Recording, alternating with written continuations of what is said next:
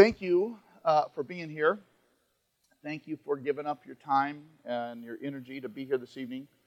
Um, I'll let you know up right up front that, that I didn't publicize an end time uh, because I don't know when I'm going to be done. So uh, feel free to, if you're like, okay, bro, I'm out, uh, just get up and leave. If you need to get on to something else, you're not going to offend me or disrupt me at all. Um, um, but there is quite a bit of stuff to go through that I, I want to I want to I want us to talk about. Um, in preparation for this time, this comes as a response to uh, some very close friends of mine dealing with this issue um, and feeling as though the church has not done a good job of talking about it, um, has not done a good job at researching it and handling it in a biblical uh, way, full of mercy and grace and the pendulum seems to swing violently one way or the other to two different extremes. Uh, and so, in talking to a lot of my pastor friends, personal friends that are dealing with this issue, some in very personal ways, um, and in in studying some who may be of the opinion that they call themselves revisionists, revising scripture and biblical standard. It's not the term that I use for them, and I'm using the term that they would use of themselves, revisionists. People like Matthew Vines, who wrote a book, God and the Gay Christian, that really got people uh, in great fervor over this. Um, a gay man who, who says he loves Jesus and loves the Lord and comes out of a very traditional church background, um, uh, who certainly espouses the idea that one can be uh, married to the same sex and still be in line with the Bible and in line with Jesus. Uh, people like Colby Martin, who wrote a book called Unclobbered. I've read both those, and um, uh, he's along the same lines as Matthew Vines. I'll explain the title of that book in just a moment. People like Rob Bell, who came out of an evangelical church as a pastor and has really gone uh, to some extremes. Uh, people like Tony Campolo, uh, that I very much admired in my younger years as a Christian sociologist, um, and whose son confided in him that he was now an atheist and uh, homosexual, and uh, Tony has moved extremely to the other end of the spectrum. And so this isn't without a great deal of study and of prayer. Um, and so I just want to acknowledge that, that I have dove deeply into both sides. I have for years, but much more so as of late. Um, I just want to set the stage for where we're going this idea of, the LGBTQ community.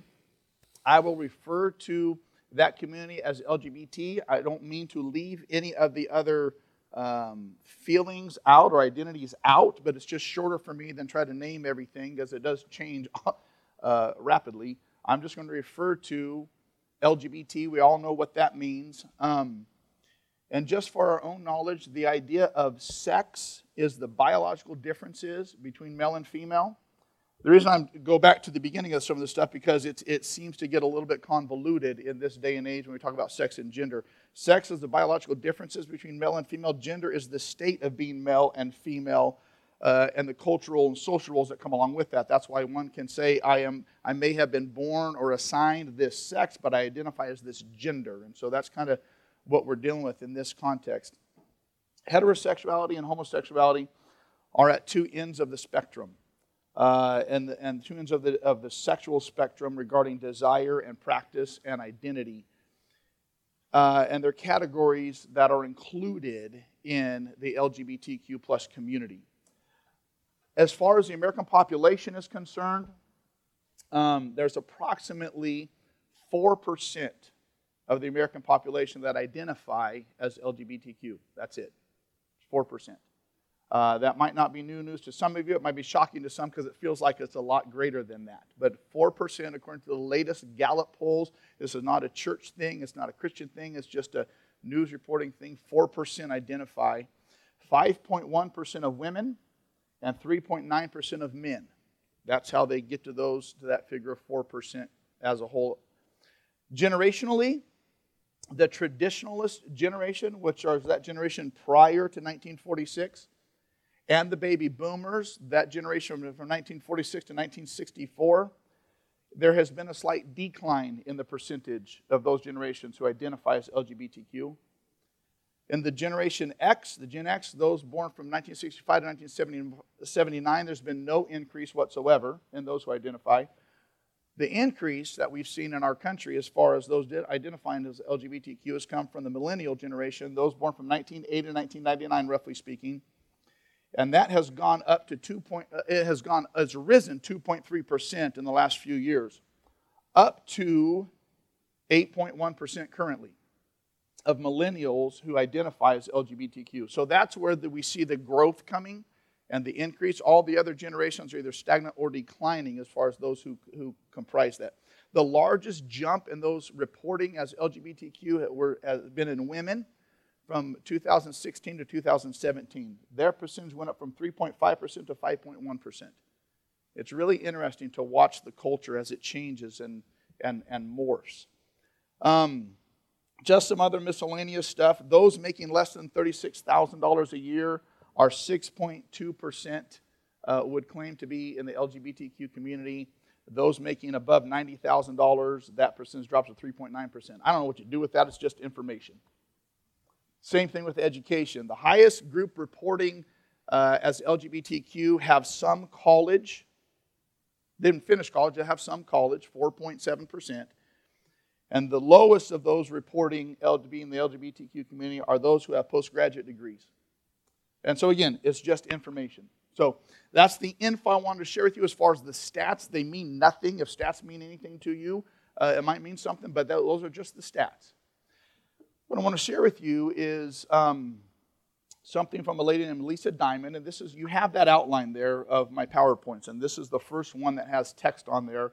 It's probably too small for many of you. uh, sorry, I couldn't figure out how to make that text bigger. Um, but as far as the science and the biology behind the identification of LGBTQ, as far as the science and identity behind it, Lisa Diamond, she's an author and a professor of gender studies at the University of Utah and an LGBTQ plus advocate. She studies gender fluidity over a lifetime and the influences of it on, uh, on, on sexual development. And she says that claiming I'm, and this is a quote, claiming I'm born this way is not scientifically accurate. It, it doesn't match with science. Uh, she say, says that in a 20 year study done of women and sex, women have moved greatly from uh, homosexuality to heterosexuality and vice versa. It's, it's not stagnant, she says. That national and international studies, example from people, places like Cornell, Harvard School of Health, University of Virginia, have tracked tens of thousands of individuals up to 15 years and discovered that the ones they, they, they, they tracked, their sexual attraction was fluid and changed oftentimes. And she says, if it was scientifically accurate to say, I am born this way, if that was a scientific fact and truth, that would mean that being gay was genetic and if you look at identical twin studies, what that would mean with the exact same genes, when one was born gay, the other would be as well. And the science of it says in twin studies that there may be a 10% correlation when one twin is born gay, the other is as well. That means there's a 90% likelihood that they're not both gay. And so, and so an advocate, an LGBTQ advocate, one who studies this from a science perspective, says very unashamedly that to claim one is born gay is not scientifically accurate. So I just want to put that out there. That when you hear people, when, when I hear people say, Well, I'm born this way, I understand that might be the feeling of it, but it's not scientific. Do you understand? Here's the rub when we talk about the idea of homosexuality, for older people, it's an issue. For younger people, it's a person. And that's the rub. The truth is, it's both an issue and a person. It's an issue in Scripture, and there are real people that we know and love who are dealing with this. And so, what I want to do is speak the truth in love, not speak about an issue because it involves people but not simply neglect the issue because I know a person. We have to understand both. And I want to speak the truth in love. Now, here's the thing it's never right to use the word of God to unlove people that Jesus loves. I have to understand, we have to be clear about that. But looking truthfully at the Bible is not an unloving thing. We have to hold both of those things in, in, in, in, in tension. Proverbs 18 13 says, Don't give an answer before you hear. So we have to understand what it is we're hearing, to be sensitive to what we're hearing as a church, and to give a truthful yet loving response. Is that clear? You understand what I'm saying?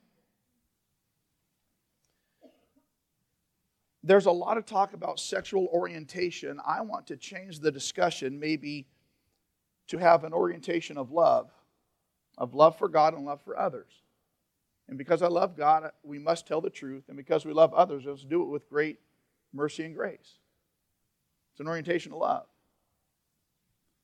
I, have been thinking a lot over these last couple of weeks how would my approach to this change if one of my sons came to me and said, Dad, I need to tell you something? It's real easy to approach this issue from a biblical standpoint devoid of having someone live in this world. The moment a loved one says, But how about me? it changes perhaps how we address it. And I think those who are on the end of the spectrum who says, Thus saith the Lord with great vehemence, have got to wrestle with the fact what if someone very near and dear to me says, What about me? You understand what I'm saying? Now, I agree that the church has, in large part, held some sins as worse than others. And it's usually those sins which, with which the leaders don't struggle with, seem to be the worst ones. Uh, and I need to, if I am able to, apologize on behalf of the church for how the church has oftentimes handled what it, can see, what it sees as sinners and if I can, on behalf of the church, ask forgiveness, I do. And many have grown up in the church suffering greatly and felt great shame, especially over this issue. Some to the point of feeling such shame and such aloneness that they've taken their lives, and that should never be. And for too long, the devil has won in this arena. And so, it should never be the case that anyone feels so alone and so lost as if they're unloved and unwanted by the church that they determine death is better than life. And so we need to talk about this and we need to come up with a way to talk about it that is both truthful and loving. That has to be our approach. Now, this evening, I simply want to look at what the Bible says. That's going to be my starting point and my ending point. I will talk with you and I will reason with you about any issue. As long as you talk about it with me from the foundation of Scripture. There's no topic that's off the table, and I'm not afraid to talk to anybody about anything as long as the foundation is Scripture. I will not dive into theory nor opinion tonight. I don't know all there is to know about God, and neither do you.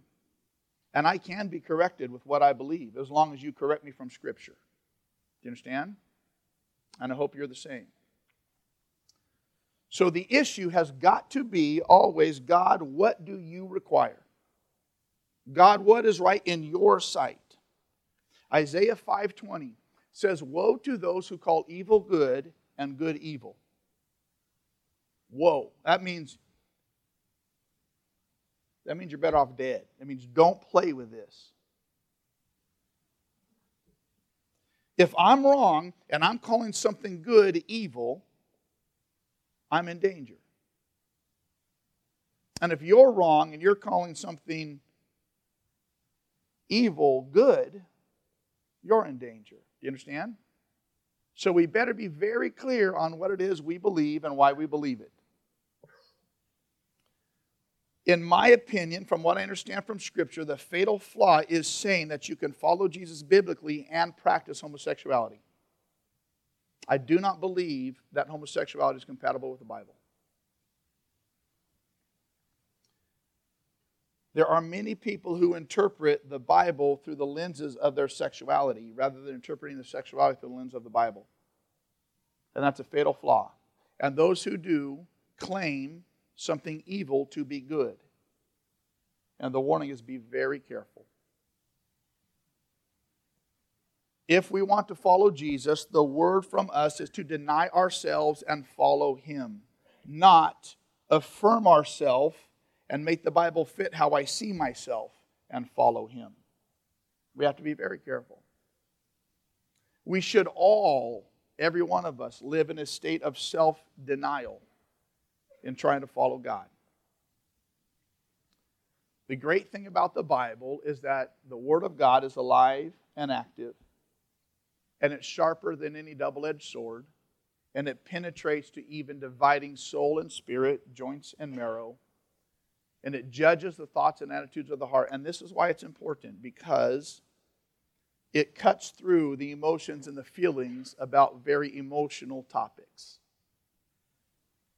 which often get in the way of this discussion. And a lot of people I've talked to would say things like, well, there's been a lot of people that who grew up in the church that changed their minds about this issue, and it just seems like things are changing. And I've seen people, I know people who love Jesus and practice homosexuality, and that's the problem. Because the church is getting swept away in the cultural shift and changing a biblical stance, and that's dangerous. That's dangerous. And it's amazing that the Bible, and we'll get into it in just a moment, I'm just going to set the stage here, but it's amazing to me that the Bible can repeatedly and categorically speak against a thing, and yet people say if you do it long enough in a loving relationship, then it turns good. It's amazing to me how it shifts like that.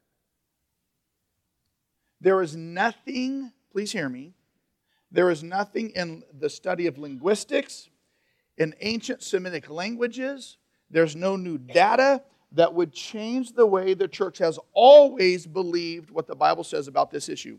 There's no new texts, there's no new manuscripts, there's no new linguistic data, there's no new archaeological evidence that would change anything about what the church has always taught about this issue. There's nothing new.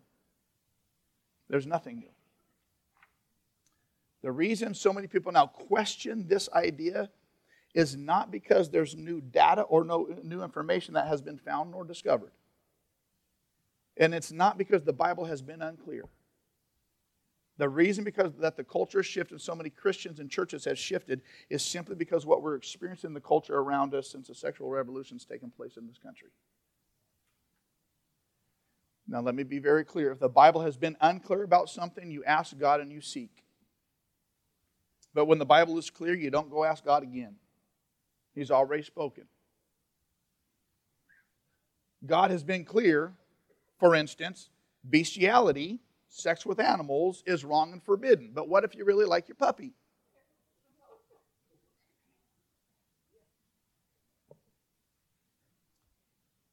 You don't need to ask God for clarification.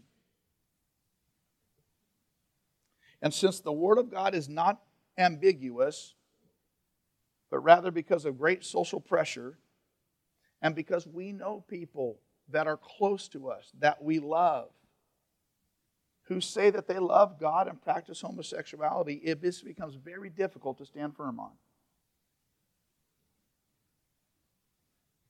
There are a lot of books now being written on this issue. But the fact that a lot of books being written about this issue does not mean the Bible has been unclear. There's a lot of books being written now that God doesn't exist, atheist books. That does not call into question God's existence. Please let me be clear with you on this. The goal of the homosexual agenda is not the equality of marriage. Don't get confused. The goal of the homosexual agenda is to silence dissent. That's the goal. I have in my possession, I'm not going to take time to share it with you tonight, but I have in my possession uh, a treatise by two social engineers in 1984, that was published both in 84 and 85, on how they could socially re engineer our culture, starting with Hollywood, to turn straights in favor of gays. That, their words, not mine.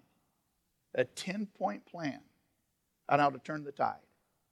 And it has worked masterfully. And so I'm not saying this from an attitude of arrogance or meanness. I'm using their words. Their goal is not, the LGBTQ goal is not the equality of marriage and, and, and, and equal civil rights. Their, their goal is to silence dissent. And so, what I want to do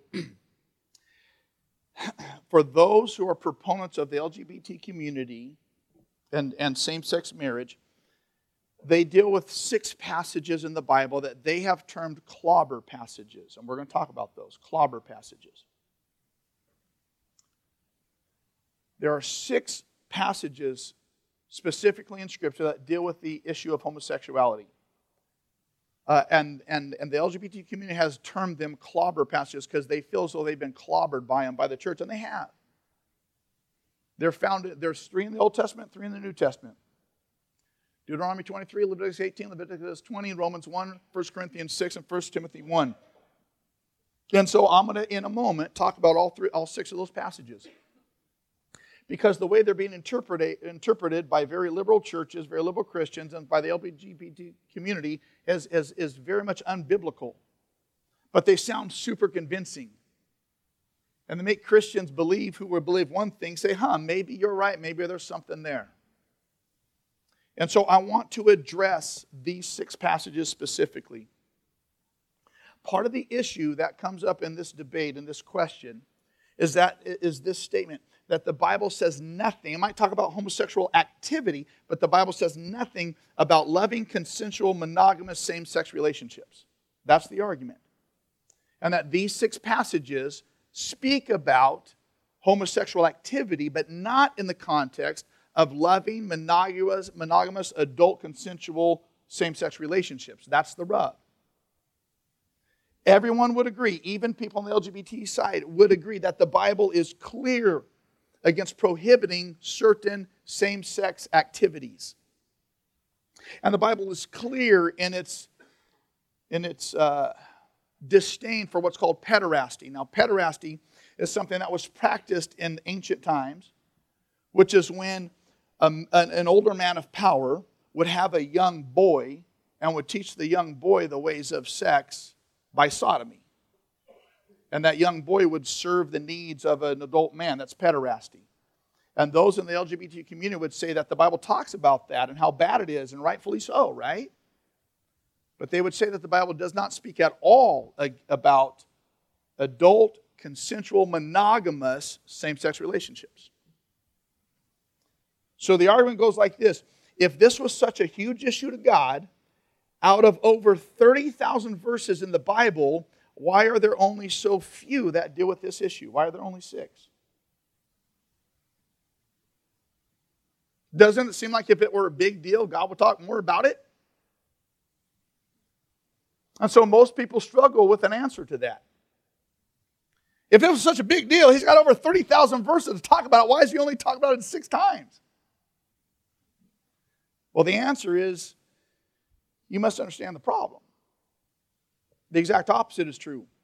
The entire Bible presupposes one order, one way, one method of relationship, and only occasionally needs to address anything else. For instance, if I were going to write a cookbook, and, and, and my belief is that sugar is bad and you should never eat refined sugar. And in the beginning of the cookbook, I say you will find a lot of recipes in here that don't mention sugar because it's so bad for you, I don't want you to eat sugar. Don't eat refined sugar. And then I go on with the rest of the cookbook, and you never read the word sugar. Would you suppose that sugar is not a big deal to me? Because you don't read it in the cookbook? what would you know? It's such a big deal. I addressed it, and then we don't have to talk about it anymore. Do you understand? That's why Six outright passages. It's been dealt with. And the entire Bible presupposes one way and one order and one context of relationships. The Bible doesn't speak much at all about bestiality or incest. Would we assume that because it doesn't speak much about it, God isn't concerned about it? So the logic doesn't follow.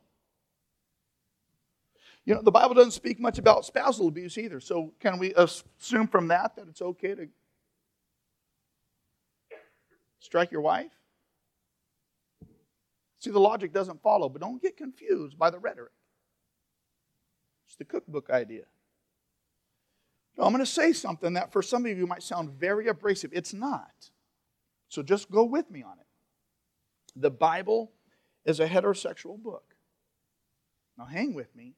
What I don't mean is that God doesn't love everybody on the planet. I don't mean that. What I don't mean is that Jesus' shed blood doesn't cover everybody. I don't mean that.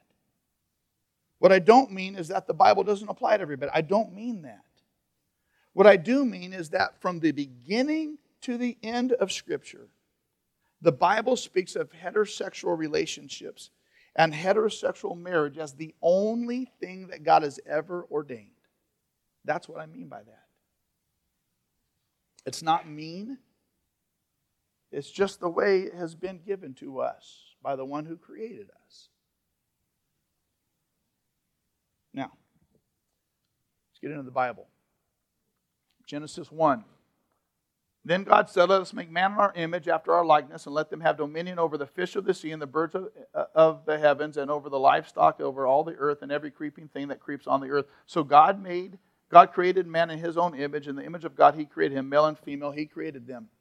God created humankind in his image, male and female, he created them. That's what the Bible says. And then he gave them the command to be fruitful and multiply. And the only ones who can fulfill the command of being fruitful and multiply is the heterosexual couple. This was the design from the beginning. Now, the argument to that from homosexual theologians will say, okay, that may have been fine then, but right now there's plenty of people on earth. We don't have to fill the earth anymore, it's too full already. There's no need to multiply and fill the earth. So now there's no harm in same sex relationships because that command doesn't relevant anymore. And the, the issue, the answer to that argument is this it's not an issue with the filling of the earth, it's talking about God's design for humanity to reflect his image. Male and female, he created them. That's the issue. In Genesis 2, then the Lord God said, It's not good that a man should be alone. I'll make him a helper fit for him. The focus of God was on Adam, that it was not good for him to be alone. The proponents of LGBTQ community would say that he needs a companion so he won't be lonely. That was not the issue with God. God didn't say, I'm going to make you helper so that you're not lonely. The moment you think that's the issue, then it would seem unfair if God subjected some to a lifetime of loneliness because they were attracted to same sex, and the Bible says you can't act on it. But the issue with God was never that I'm going to make you a helper so you're not lonely. He said, I'm going to make you a suitable helper to fulfill my mission for you in the world. And the only suitable helper for you is the opposite of you because it's a reflection of my identity in the world. See, God, it wasn't that God just didn't want Adam to be lonely. Adam needed a suitable helper where both of them would fulfill God's identity in the world, male and female. That's why he created them that way. So the issue is not the filling of the earth. The issue is not, not that the garden was so big Adam couldn't do it alone, just needed someone to help out. The issue was the reflection of God's very identity is male and female. That's the way the whole thing started. And for this reason, the Bible says, he will leave his father and mother and cleave unto each other, and they would become one. God's picture for humanity is male and female fit together as husband and wife. And so it's not about filling the earth and it's not about not being lonely. It's about the full expression of God Himself. The Bible has always and only presupposed heterosexual relationships. Every law about marriage, every law about parenting, every parable, every illustration, I'm not being mean. Please don't mistake truth for meanness. In love, understanding what the Bible says, everything. There's not one single reference to homosexual rea- uh, relationship or activity anywhere in the Bible that's positive. There's not one. Husband, love your wives the way Christ loved the church. Honor your father and mother. It's all heterosexual because that fulfills the image of God. Male and female, in his image, he created them. There's not one single positive reference in all of Scripture towards homosexual relationship anywhere. Not one parable, not one illustration, not even the trajectory. For instance, when I talk about trajectory, the Bible talks a lot about the male lead and the man taking the lead. Although the trajectory started to change in the judge Deborah, when the, there was not a male who was qualified or able to lead. And Deborah, as the judge, took the leadership. And so the trajectory started to change Do you understand? Ordained by God. There's not even the trajectory of a change in this issue. Every reference to homosexual activity in the Bible is negative in the strongest possible terms, and it is not ambiguous. And so some in the LGBT community will say, well, what about Jesus? He never talked about homosexuality. It must not be that big a deal to Jesus. Because if Jesus didn't deal with it, it's probably not that big a deal. Here's the response. And I don't know, have any of you heard that? Jesus never talked about homosexuality, so why are you getting so worked up about it? No? You probably haven't talked to many people who deal with this issue then, because this is one of the biggest things that is said. To assume, here's, here's the pushback. To assume that because that to assume that Jesus never talked about homosexuality because he didn't care enough about it, you misunderstand Jesus, and you have a very small view of what's called Christology and a low view of the Godhead. Because what we understand from Scripture is that the Father is God, Jesus is God, and the Spirit is God, the triune God. If God spoke about it in the Old Testament, Jesus also spoke about it because Jesus is God as the Father is God. Do you understand? They're one God. And all through the New Testament, Jesus affirmed Old Testament law. He didn't change it. So, what did Jesus say about marriage? I think Jesus, in essence, talked about marriage and homosexuality quite a bit. In other words, in Matthew 5, Matthew 15, Matthew 19, Jesus said, You've heard it was said, You shall not commit adultery. I say to you that everyone who looks at a woman with lustful intent has already committed adultery with her in his heart. It was also said, Whoever divorces his wife, let him give her a certificate of divorce. But I say to you that everyone who divorces his wife, except on the ground of sexual immorality, makes her commit adultery, and whoever marries a divorced woman commits adultery. Then in, in, Matthew 15, do you not see that whatever goes into the mouth passes into the stomach and is expelled? But what comes out of the mouth proceeds from the heart. And this, the heart, the intent is what defiles a person. For out of the heart comes what? Evil thoughts, murder, adultery, sexual immorality. That's the Greek word porneia, which means every sexual act outside of marriage between a man and a woman. Theft, false witness, slander, these are what defile a person, but to eat with unwashed hands, that doesn't defile anyone. All through the Bible, all through the Bible, Jesus confirms, affirms, and identifies the relationship that God has ordained is man and woman. And if he wanted to address any other thing, any other option, he would. He had plenty of opportunity to. The Pharisees came up to him and tested him by asking, Is it lawful to divorce one's wife for any cause? He answered, Have you not read what he who created them from the beginning made them male and female and said, Therefore a man shall leave his father and his mother and hold fast to his wife, and the two shall become one flesh. So they are no longer two, but one flesh. What therefore God has joined together, let man not separate. God's intent is that a man and a woman would cleave together and become one flesh. That always been his intent. If Jesus wanted to change any of the trajectory, he had plenty of opportunity to in three different occasions. And he chose not to. It's really interesting to me when you understand what he was doing here in another passage, Matthew 19, and also seen in Mark 10. Again, part of what we read. From the have you not read that he who created them from the beginning made them male and female? Watch what he does. Therefore, a man shall leave his father and his mother and hold fast to his wife, and the two shall become one flesh. So they're no longer two, but one flesh. What therefore God is joined together, no one separate. From the beginning of creation, Jesus says, God made them male and female. Therefore, a man shall leave his father and his mother and hold fast to his wife, and the two shall become one flesh. So they are no longer two, but one flesh. What God is therefore joined together, no one separate. What he was doing was going all the way back. See, we don't get it in our English text, but Jewish hearers did. He was going all the way back to Genesis 1 and Genesis 2. And he was using that as a foundation because this is what the text said. Let's make man in our image after our likeness, and let them have dominion over the fish of the sea and the birds of the heavens and the, over the livestock and all the earth and every creeping thing that creeps on the ground. Paul's going to come back to this very same passage. The Apostle Paul will. So God created man in his own image. In the image of God, he created him. Male and female, he created them. Therefore, a man shall leave his father and his mother and hold fast to his wife, and they shall become one flesh. And the man and his wife are both naked and were not ashamed. Do you see the same words? The exact same words.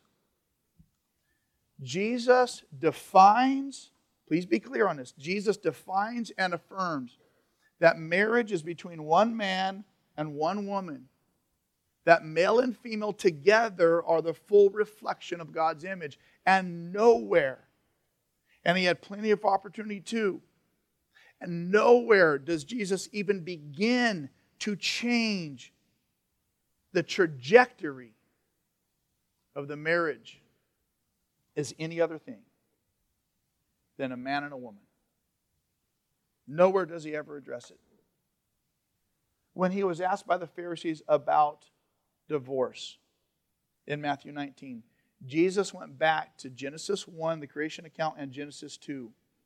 Joining together, let no one separate. The only passage Jesus needed to go to to answer their questions was Genesis 2. What God's joined together, let no one separate. He started, though, in Genesis 1. Why? Because he wanted to bring people back to the original created order of things. Say, this is how God did it, this is what I'm affirming, and I'm not changing that. That's why he went to Genesis 1 when all he needed to do to answer the question was go to Genesis 2. And with this definition of marriage, same sex relationships are excluded because he already defined it by going back to Genesis 1 and 2. Do you understand? So he excluded it. Had Jesus wished to extend the right of marriage beyond this definition, here was his opportunity, and he never took it. So it, it, it's akin to this. If, if, if you people here, if, if you men here didn't know who my wife was, there's a couple different ways I could, I could show you who my wife was. I could have all the women stand up and say, Well, you're not my wife, sit down. You're not my wife, sit down. You're not my wife, sit down. You're not my wife, sit down. You're not my wife, sit down. You're not my wife, sit down. You're not, and all name all the ones that aren't till they get to the one who is. Or I could say, honey, stand up. And just show you who it is. There's no need to exclude everything else because I've already identified what is. Do you understand? See, it's really not that confusing. Don't allow yourself to get confused by the rhetoric. Jesus never discussed same sex marriage specifically because the way it had already been defined excluded it. And at the end of John chapter 2, Jesus, the Bible says Jesus didn't trust man's hearts because he knew what was in them. He knew it was in man's hearts. So Jesus saw this issue coming, and he chose not to change the definition of marriage. See, our problem in our culture is that we live in an instant world, and it's blinded us to long term vision.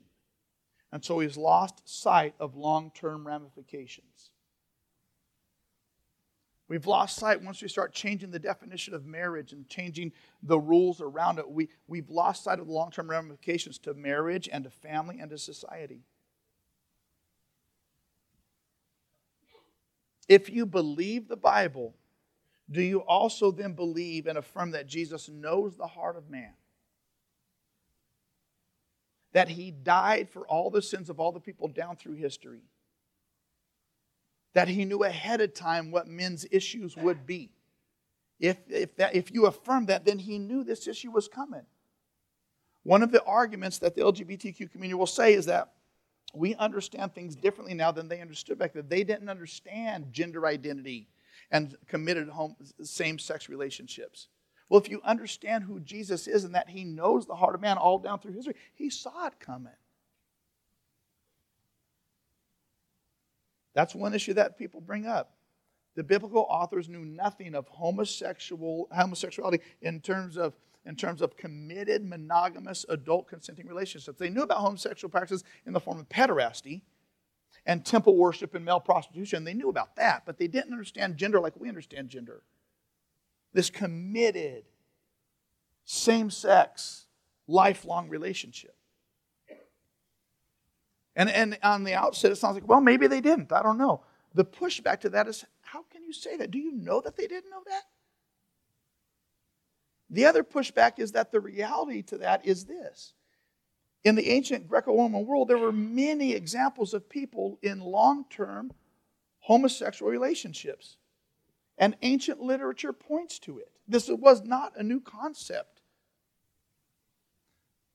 The Plato Symposium talks about male male relationships and long term relationships.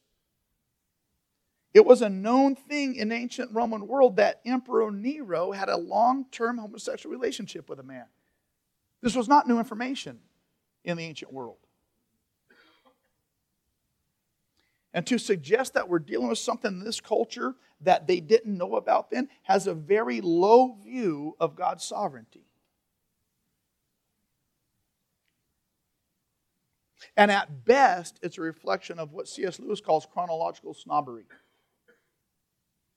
Like because we're older and have more life to our culture than they did, we know more than they did. Chronological snobbery.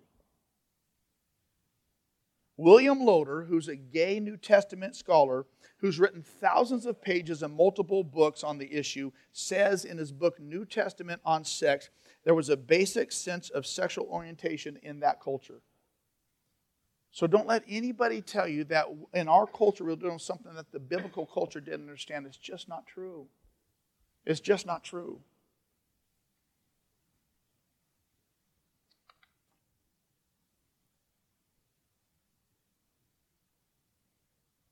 I have to wonder what kind of God would one believe in if that God didn't know ahead of time about sexual orientation? I have to wonder what kind of God one would believe in if they didn't see this coming. I have to wonder what kind of God would know about this and let his people be led astray by what's written in Scripture. I've heard a lot of people on the LGBTQ side of and, and, and in the spectrum say, you know what though? Here's the bottom line. Bottom line. Bottom line. Jesus hung out with outcasts and sinners. And he loved them and accepted them, and so should we. Have you heard that? And it sounds on the outside like, well, well, yeah. But please understand, yes, Jesus hung out and loved them, and so should we. But there's a difference between affirmational inclusion and transformational inclusion. It's a huge difference. Affirmational inclusion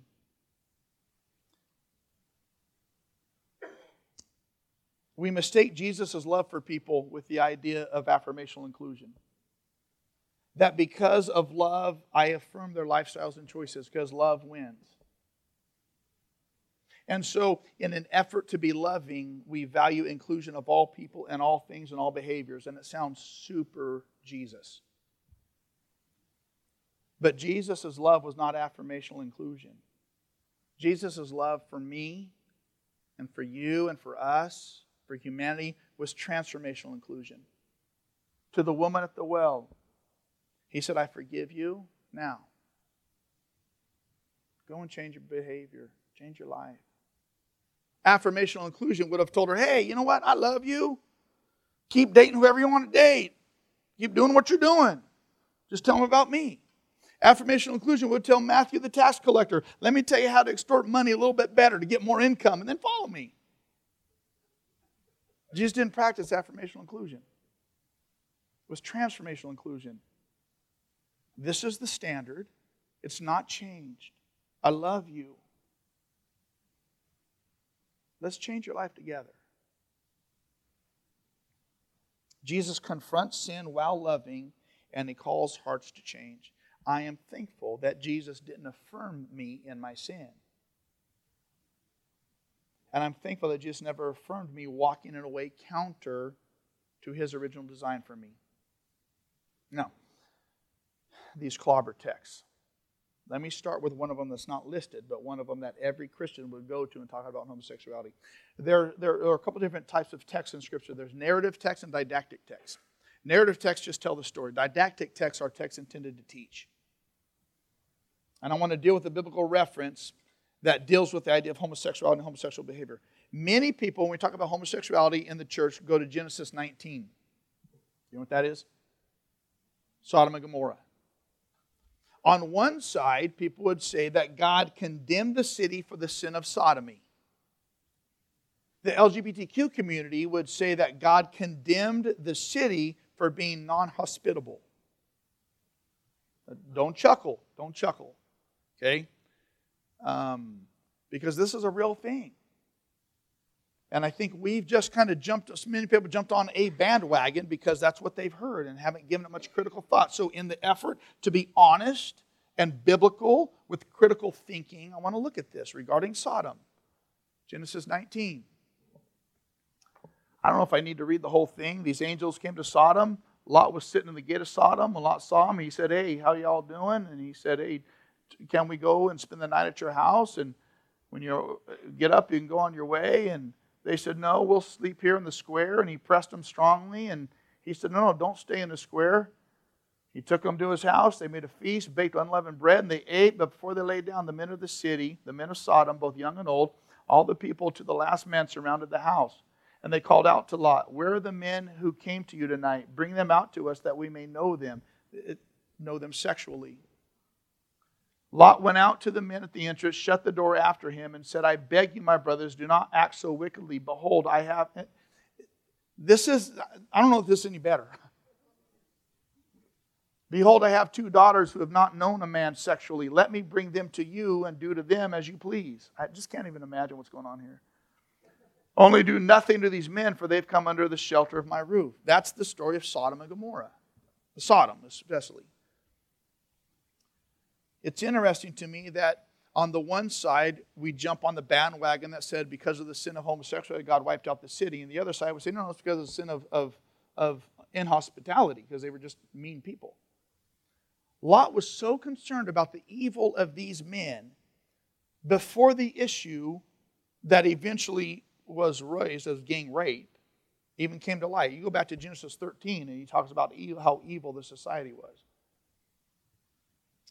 the sin of Sodom is not specifically specified as to why God destroyed the city. We assume from this passage that we know what it is. But just to be fair, it's not explicitly said. And those who support the LGBTQ community would say this that it's not the issue of monogamous, consensual, loving, lifelong same sex marriage is not the issue here. The issue, not only in hospitality, is gang rape. And we would all agree that that's bad, right? And to prove that point that it's not consensual adult lifelong same sex relationship that's at issue, they go to Ezekiel 16, verse 49.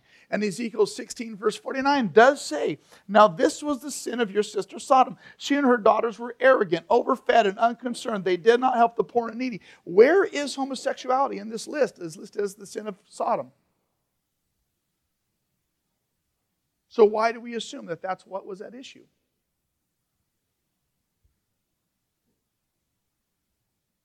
You see how good that sounds?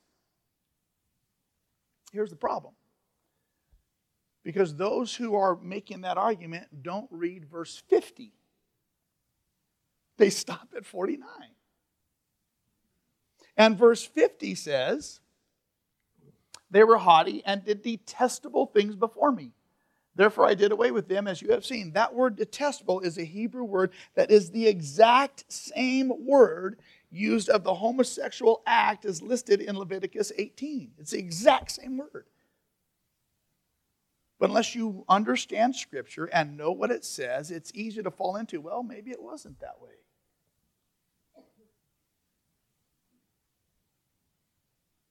And if you look at the story of Sodom, both in Genesis 19 and in Ezekiel 16, you also then have to include Jude 7. And there's probably very few people in here who have read the New Testament little letter called Jude.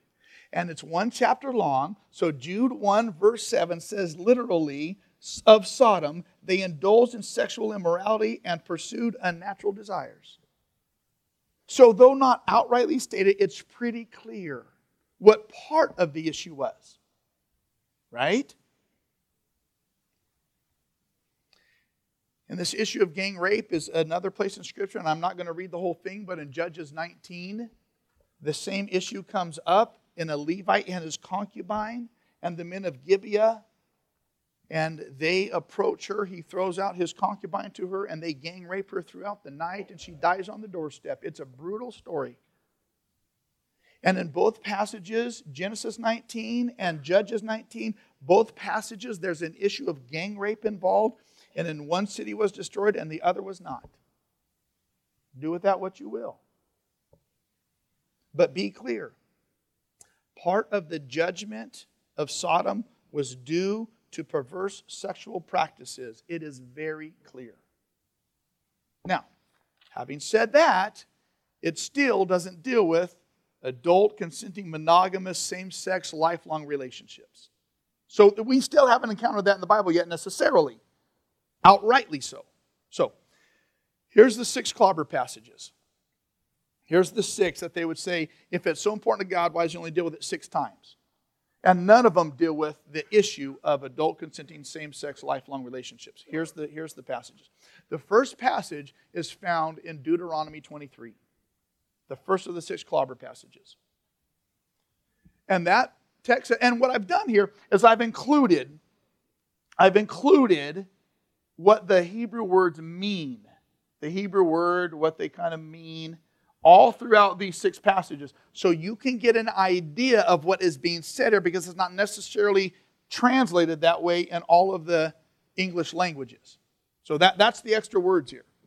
But what Deuteronomy 23 says is none of the daughters of Israel shall become a cult or shrine, prostitute. Hebrew word kadesha, it's a feminine word. And none of the sons of Israel shall become cult shrine prostitutes, Kadesh. For both the feminine prostitute and the male prostitute are an abomination to'evah, to the Lord your God. So the issue in the first clobber passage is the idea of shrine prostitutes. And everybody, even in the LGBT community, would say, yeah, that's pretty bad. The, the, homosexuality in the context of idolatry is a bad thing across the board, they would agree with that. And it is true that cultic same sex prostitution was prevalent among the Canaanite Old Testament. It was sometimes adopted by Israel, though God strongly condemned it in the clearest of terms.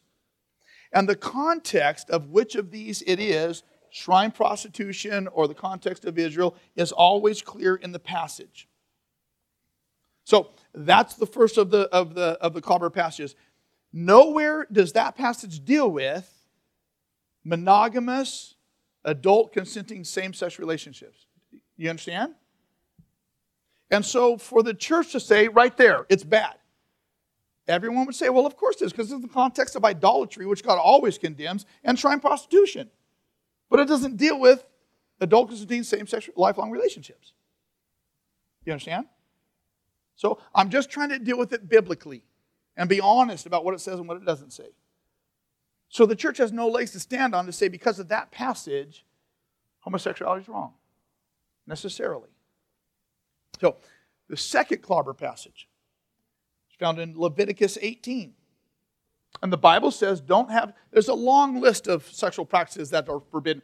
Don't have sexual relationships with your neighbor's wife and defile yourself with her. Do not give any of your children to be sacrificed to Molech, for you uh, must not profane the name of the Lord your God. I am the Lord. Don't have sexual relations with a man as one does with a woman. That's detestable. Don't have such relations with an animal and defile yourself with it. A woman must not present herself to an animal to have sexual relations with it. That's a perversion. I mean, it's this long list of things that are prohibited. Now, the argument goes like this Yes, it says it in certain terms there that there are certain behaviors that are off limits. Would we all agree with that? Those on the LGBTQ community would also say, but there are other Old Testament laws that talk about not eating shellfish and not trimming your beard and your sideburns. Matter of fact, you go to Leviticus 11 and find all kinds of Old Testament laws that you neglect. Why do you choose one and ignore the other? Sounds reasonable, doesn't it? And most Christians are like, I don't know because it's wrong. I don't know, it just is. Well, the, you want to know the answer? The answer is this that God gave certain laws to Israel to keep them separate from the other nations because he was calling out a people separate to themselves. And those are many of the dietary and cleanliness laws that he did not give to pagan communities. And God gave other laws to Israel that were based on universal moral principles that were, that were common for everybody, like the law about murder. So some laws were given just to Israel because he had to keep his people separate and clean. And they were just for Israel. Some were given to Israel, but for all of humanity. Moral principles, binding moral principles that were unchanging. So the question is well, how do you know the difference, right? How do you know the difference? How do you know the difference between the laws in Leviticus 11 and the laws in Leviticus 18? Well, again, it's pretty easy to know the difference between the laws God gave to Israel and the laws God gave to Israel for all of humanity. And the difference is this Does God speak the law to everyone, or is the command and the judgment only to Israel? If the command of the judgment is only to Israel, then it only pertains to Israel, specifically for the cleanliness and holiness laws. If the law pertains to everybody and the punishment is for everybody, then it is universal. For instance, the law, God's law against murder, was given immediately after the flood before Israel was ever a nation. It was meant for everybody, and it was repeated in the Old Testament and the New Testament. It's a universal moral law from God that's unchanging. The dietary laws were only given to Israel, they weren't given to everybody. Let me give you an example. Let me give you a proof. God never judged, read the Bible, God never judged a pagan nation for violating the dietary laws. Never judged them for it. Did God ever judge a pagan nation for violating the laws of murder and cruelty? Absolutely. Because some were meant for Israel and some were meant for all of humanity. Leviticus 18 are universal moral sexual principles. Wrong for all people, not just Israel. They're repeated throughout the Old Testament. The penalty for them is repeated throughout the Old Testament for everyone, and they're confirmed and affirmed in the New Testament.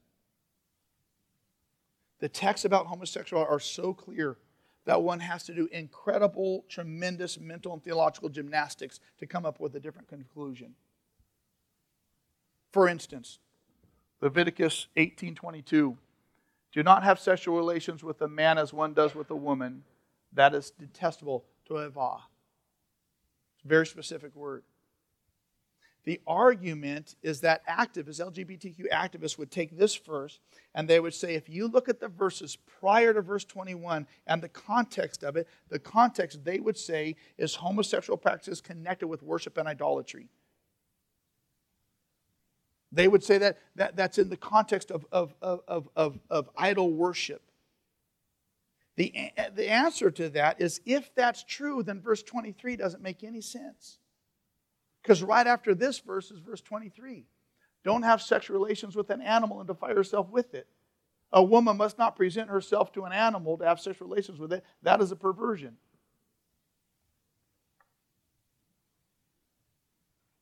If it was only wrong to have sex with an animal in the context of idol worship, as they claim verse 22 is, then if it's not in the context of idol worship, it's okay to have sex with an animal.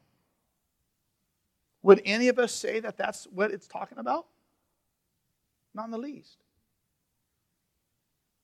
And when he uses the word perversion, it means literally it's confusing. tevel which means it's a violation of the divine nature, it's a violation of the divine order, as is a man having sex with a man. The context between, behind all of this of what is permitted and allowed or prohibited is creation. It's a violation of the divine order. And the Bible's very clear about it. Again, Leviticus 18:24. Do not defile yourselves in any of these ways. Because, listen, look, because this is how the nations that I'm going to drive out before you became defiled. Proof that these laws are universal for all humanity. Because the nations who were there before you practiced these things, that's what defiled them, and that's why I'm driving them out. It was not, they were not driven out because of the dietary laws. Do you understand?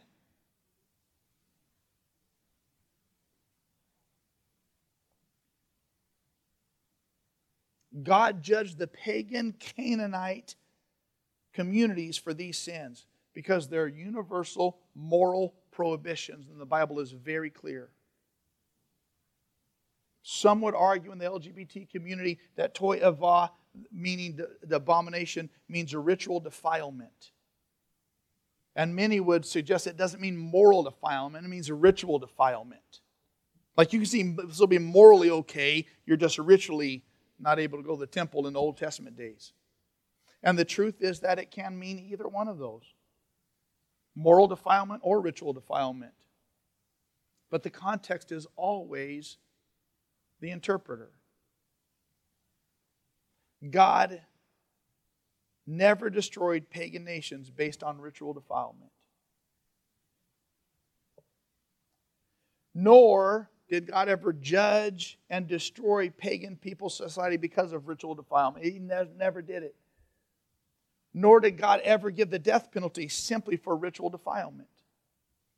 In Leviticus 20, those are the laws in Leviticus 18. You go to Leviticus 20, and it gives you the punishment for all the sins listed in Leviticus 20.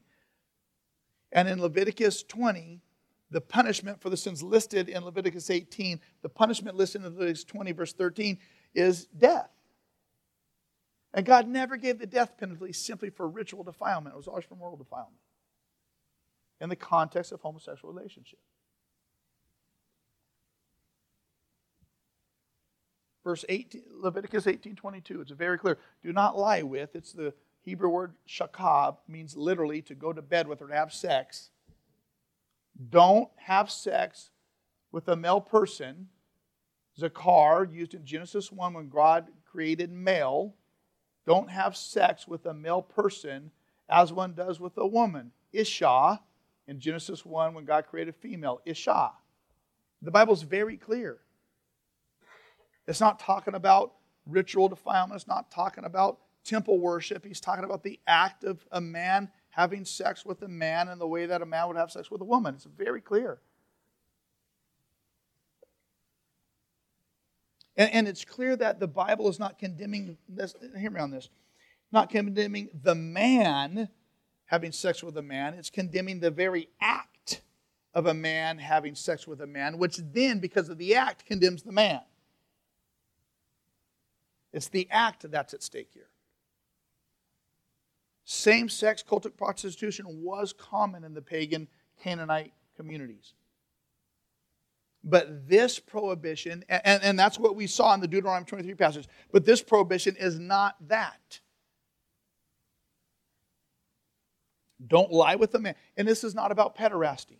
This is not about a man having sex with a boy. Nowhere in the text does the Hebrew use the word boy. It's talking about a man. Don't lie with a man, not a boy. That's why it uses the same word that is used in the creation account when God made them uh, as a man.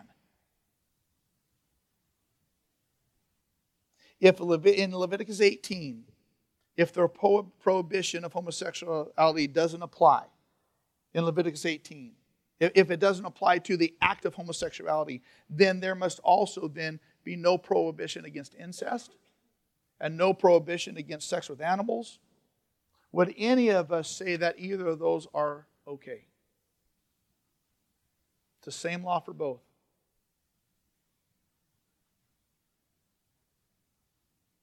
That one of the new cultural shifts that's coming, one of the new cultural sexual shifts that's coming, is consensual adult incest. That's what's coming next.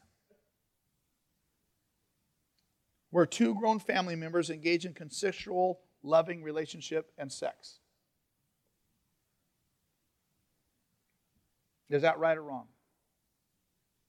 Why?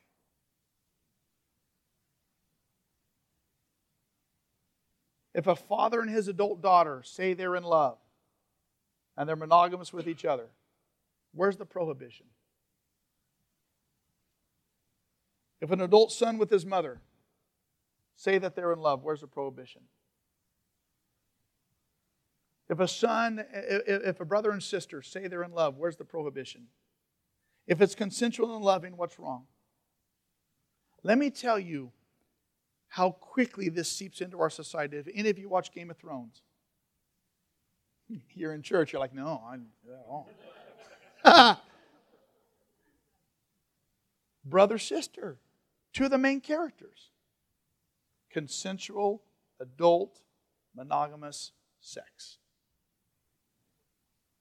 You go back a few years when I was young, and you go back to shows like Will and Grace. And it was like, ah, it's a funny show, but that'll never be. And now Scripture's being changed to support it. So, if, if incest isn't prohibited here because you want to claim that homosexual isn't prohibited here, then neither is incest. Do you understand? Chesterton said this You never take down a fence till you know why it's been put up. And once we begin to redefine marriage and sexual relations, how can you say to any of them that any of them are wrong? Because when love is love, where's the prohibition if I call it love? I'm not being mean. Do you understand? The third clobber passage, Leviticus 20.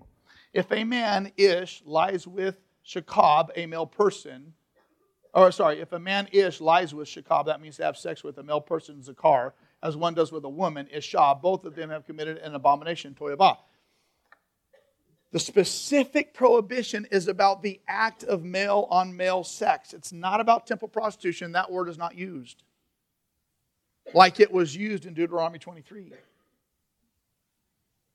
It is truly and solely about male on male sex. And the Bible says it's an abomination and it's contrary to nature.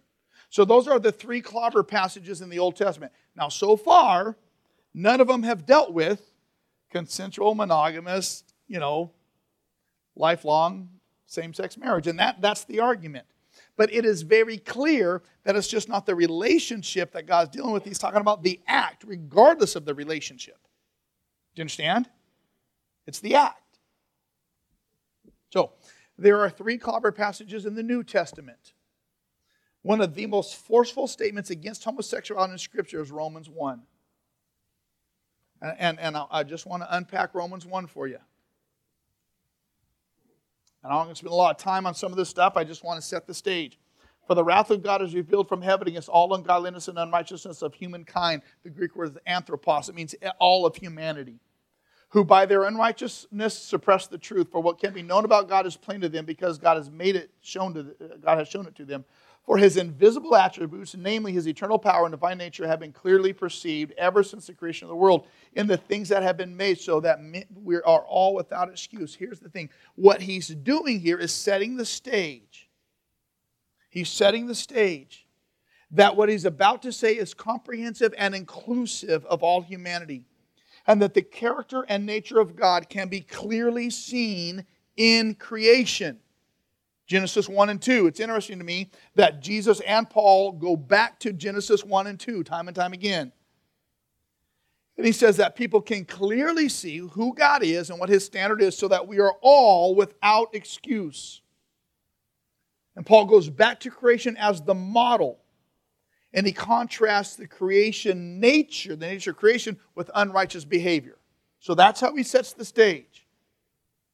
And then he goes on. For although they knew God, they did not honor him as God or give thanks to him, but they became futile in their thinking, their foolish hearts were darkened. Claiming to be wise, they became fools and exchanged the glory of the immortal God for images resembling mortal human beings, anthropos again, and birds and animals and creeping things. Here's why this is important. Because Paul is saying that humanity has enough revelation and general knowledge of God to glorify him as God, but we choose not to. And Paul uses, this is very important, Paul uses the exact same verbiage and process recorded in Genesis 1 in the creation account when he says birds and animals and creeping things. He uses the exact same words. Now, it's translated from Hebrew to Greek in the Septuagint, and he's using those exact same words that are used in Genesis 1 to draw people back to the creation account.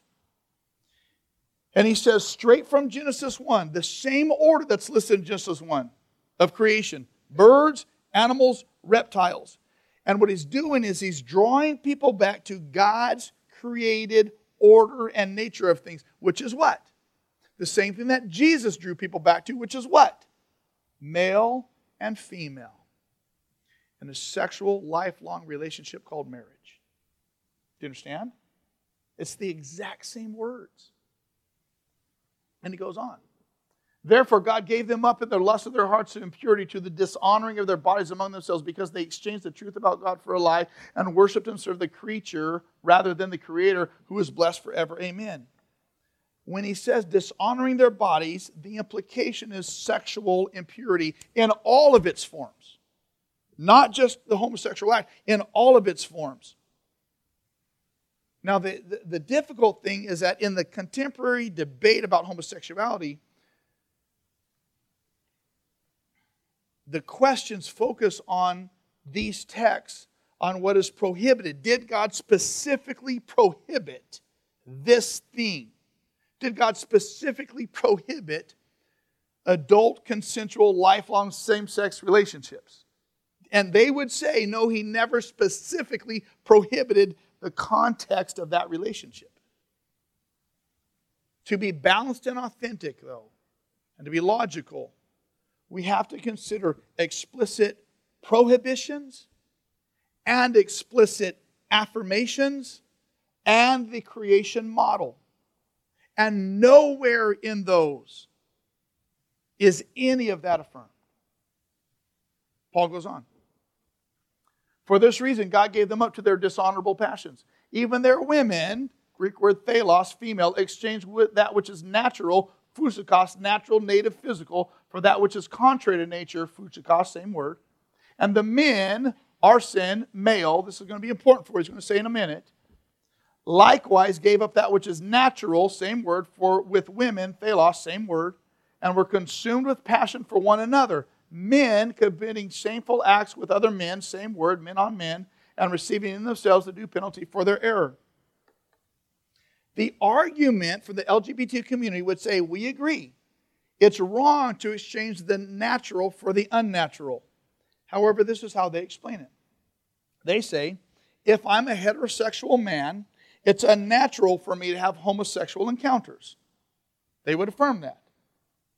And as a heterosexual man, as I walk away from God, God gives me over to homosexual behavior. That's unnatural. And we would say, absolutely, it's unnatural.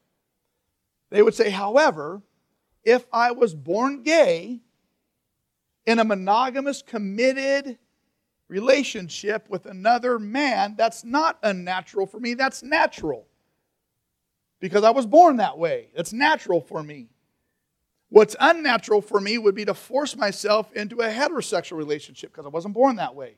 That's how they explain what natural and natural is.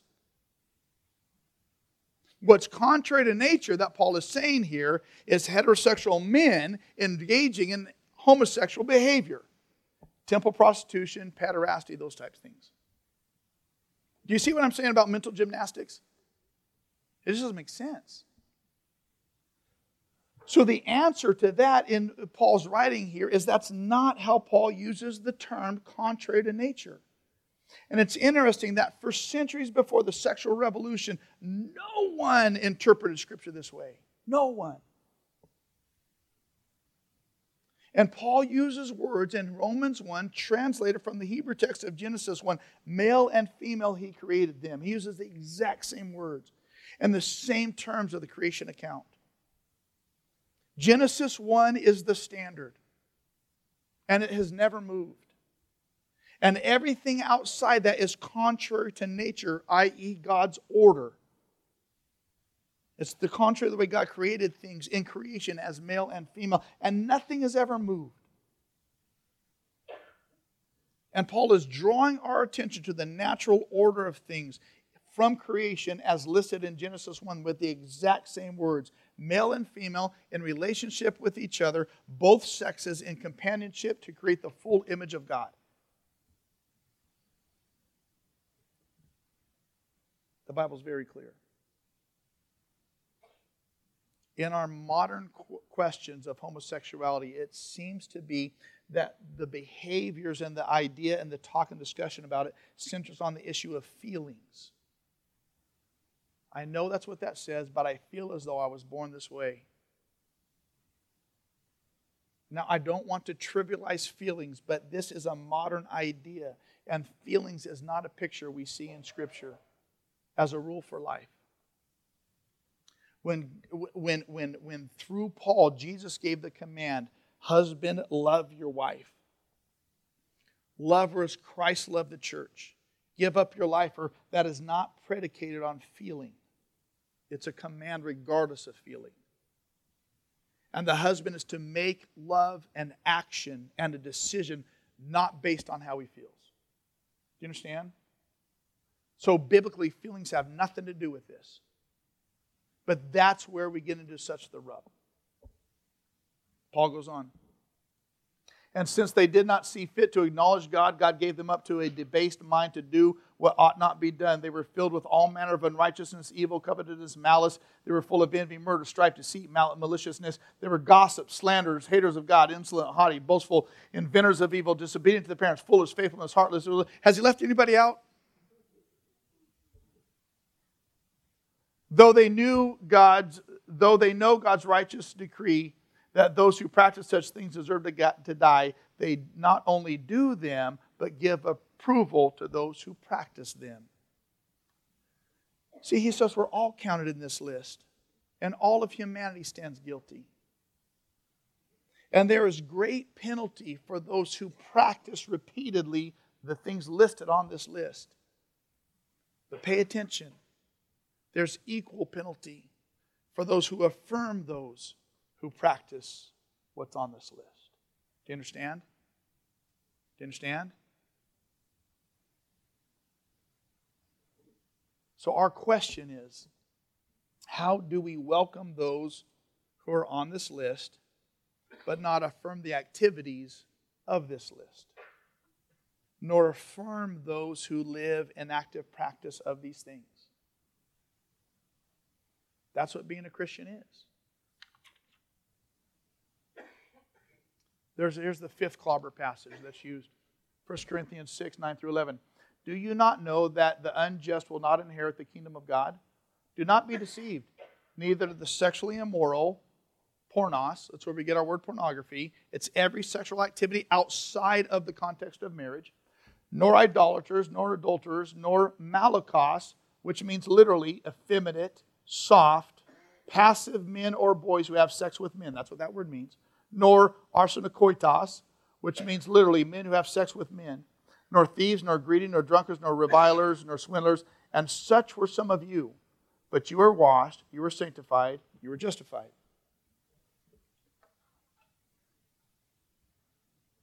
Paul uses these terms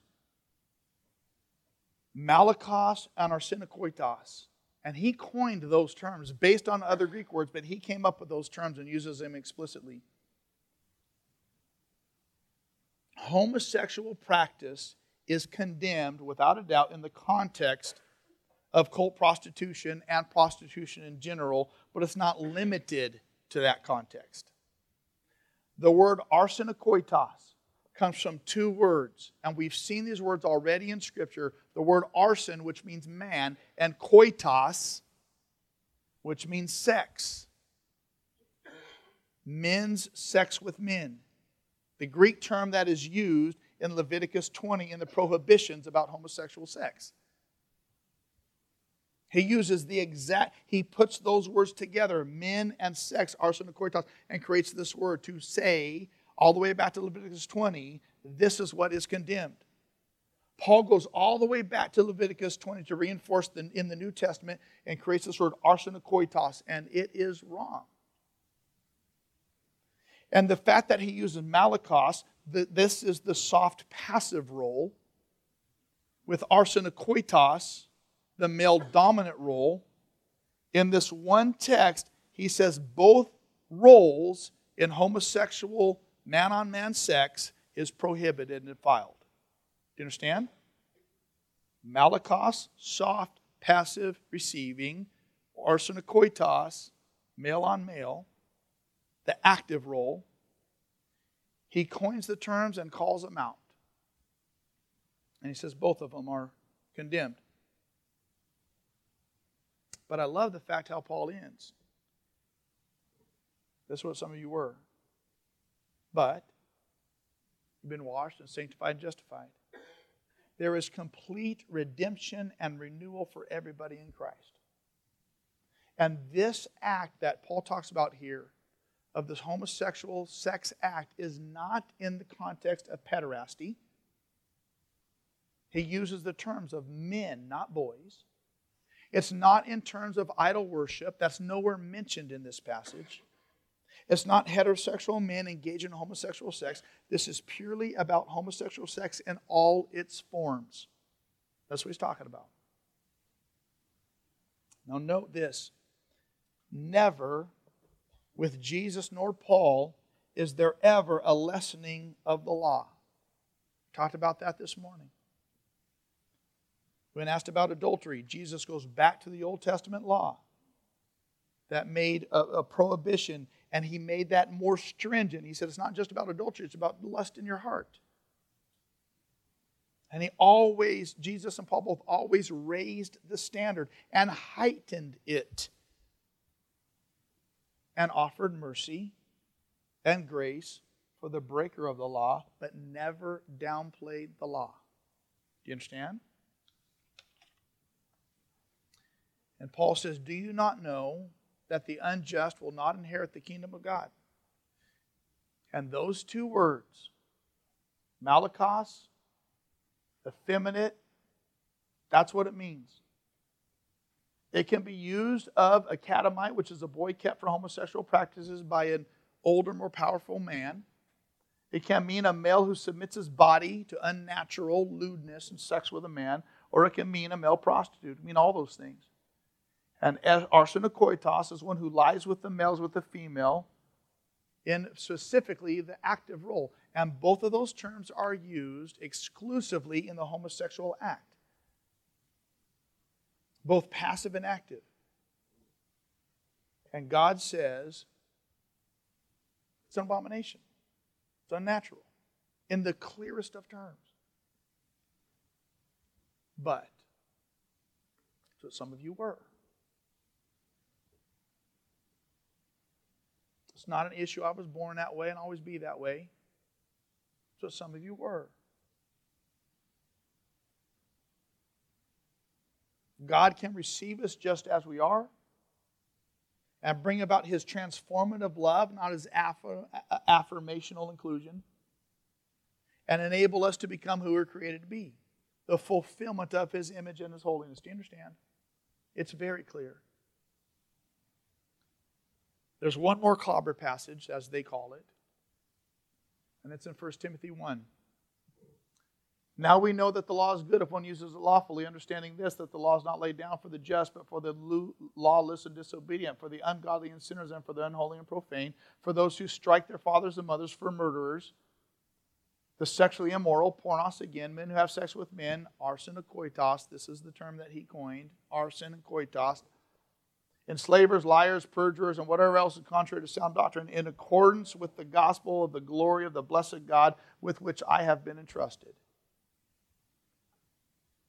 the prohibitions of homosexual sex in Leviticus 18, Leviticus 20, and in 1 Corinthians 6 are all reinforced in the same broad context that Paul lays out for Timothy in 1 Timothy 1. It's very clear. Nowhere is there a lessening of it, nowhere is there a change of direction. When you look at the broader context of all the statements coupled with the idea of creation and the created order, for me, it compels me to come to the conclusions that I've come to on this issue.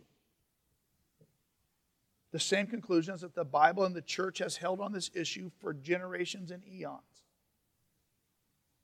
It's not just enough to look at are the negative statements negative enough, but rather to put the statements in the context of the creation model how we were created to be a reflection of God's image regarding gender and homosexuality and gay activity.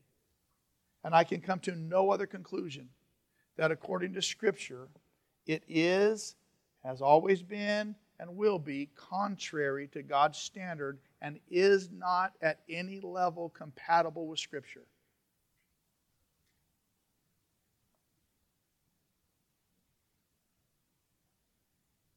to this statement, what those in the LGBT community will say is this Isn't it unfair that God would ask us so much of those struggling with homosexuality? Because what you're saying then, whether I'm born this way or not, science says I'm not born this way, but whether I am or not, if this is how I feel like I'm wired, and the Bible is uncategorically against it, I am destined to a life of celibacy, never to experience oneness in marriage. Is that fair? And this is where the issue becomes a person, right? And this is where those we know that struggle with this, it becomes real hard for us to say, yep, that's what that means. But please understand that Jesus requires everything of all of us. And what Jesus has said is deny yourself, take up your cross, and follow me. Any desire that is outside the parameters of Scripture are desires we must deny ourselves of, sexual or not. See, we come to we come from the wrong gospel foundation when we say or believe things like this. This is who I am. This is how I feel, and God wants me to be happy. That's a wrong gospel foundation. The right gospel foundation is this I know who God is, I know how God feels, and I want to please Him. Jesus has required everything from all of us. But the problem in the church is this. Why doesn't this click? The problem in the church, click my next thing if you can. The problem in the church is, it, is that the church has made the issue about homosexuality. The issue is not about homosexuality. You got that slide back there, Jeff? The, the, the issue, we've made the issue a homosexual issue, and the issue is not homosexuality. The issue, rather than being about homosexuality, the issue is about holiness, not homosexuality. And this is the issue for every one of us. The issue is about being set apart from cultural norms and standards. And this is why no Christian can be more judgmental about the issue of homosexuality than they are about anything else. Because the issue is about holiness that we all have to deal with. The issue is that we seek only to live a holy life. And out of that desire to draw closer to God and submit to the authority of Scripture for plainly what it says, and out of that submission, God creates new life. Do you understand? So, can we say that homosexuality is wrong and gay marriage is not consistent with biblical standard? Without a doubt. Without a doubt. With great confidence and authority. But we do it as one who also struggles with being holy. Do you understand? So there's got to be sensitivity to it with an unchanging position. The goal for a happy and fulfilled life is not necessarily marriage. And for those who struggle with homosexuality and homosexual attraction, to tell them yes. It means for you that you live celibate.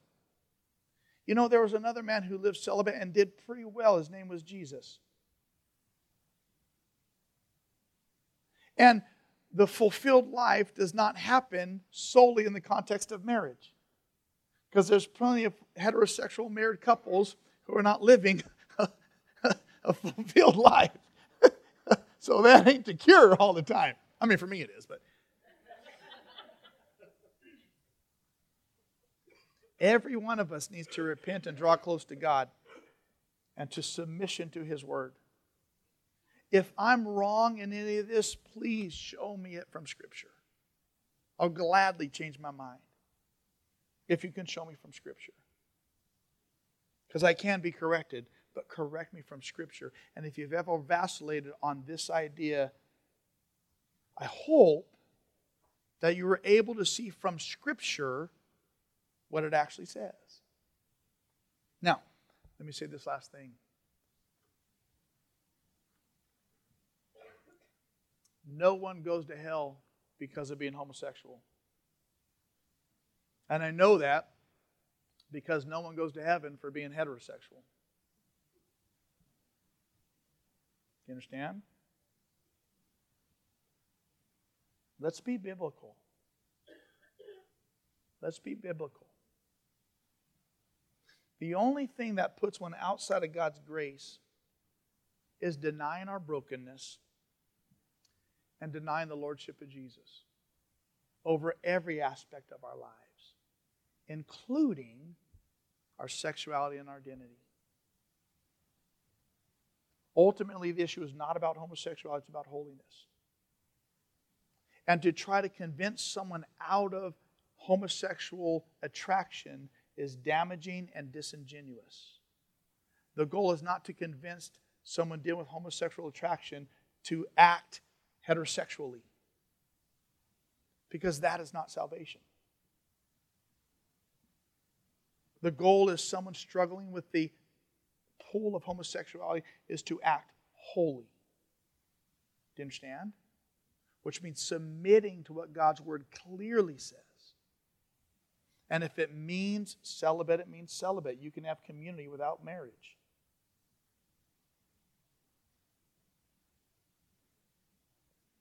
And to bring ourselves under submission to what God's word clearly teaches. Let me be very clear about this. It is the stance of this church that homosexuality is not at any level compatible with Scripture. Though one can have homosexual attraction and desires and love Jesus. You know how I know? Because I have sexual attraction heterosexually and love Jesus. Do you understand?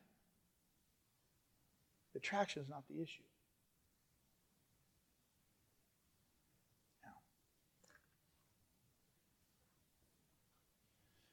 hopefully that answered some questions or gave you some information about what we believe and about what Scripture teaches. I am more than happy to try to entertain some questions and some answers once we can officially conclude this. Um, having said that, let me say this that we will be very um, firm and unchanging on this issue of homosexual relationships. But we will also be very un- unchanging and firm on heterosexual relationships that are outside the parameters of Scripture. Shacking up together, sex outside of marriage, pornography on the computer, all of that. Do you understand? Just because it's heterosexual doesn't make it less sinful. Do you understand? Now, having said that, I have to reiterate it comes with a great deal of mercy and grace. For those who admit, I know it's wrong, and I'm submitting myself to God and working for change. When that's in place, we're good. Not that you have to be good with me, but you're good with God. I know it's wrong. I'm working to bring it under submission to God and His Word. And He's working with me on it. So be patient. And it's okay. You understand? That's mercy and grace fleshed out in the context of this church. And that's why we can have everybody listed in all those things a part of this church. Because that's what some of us were. But we've been washed and cleansed and bought back at a very great price. Do you understand? Let me pray. Father, thank you.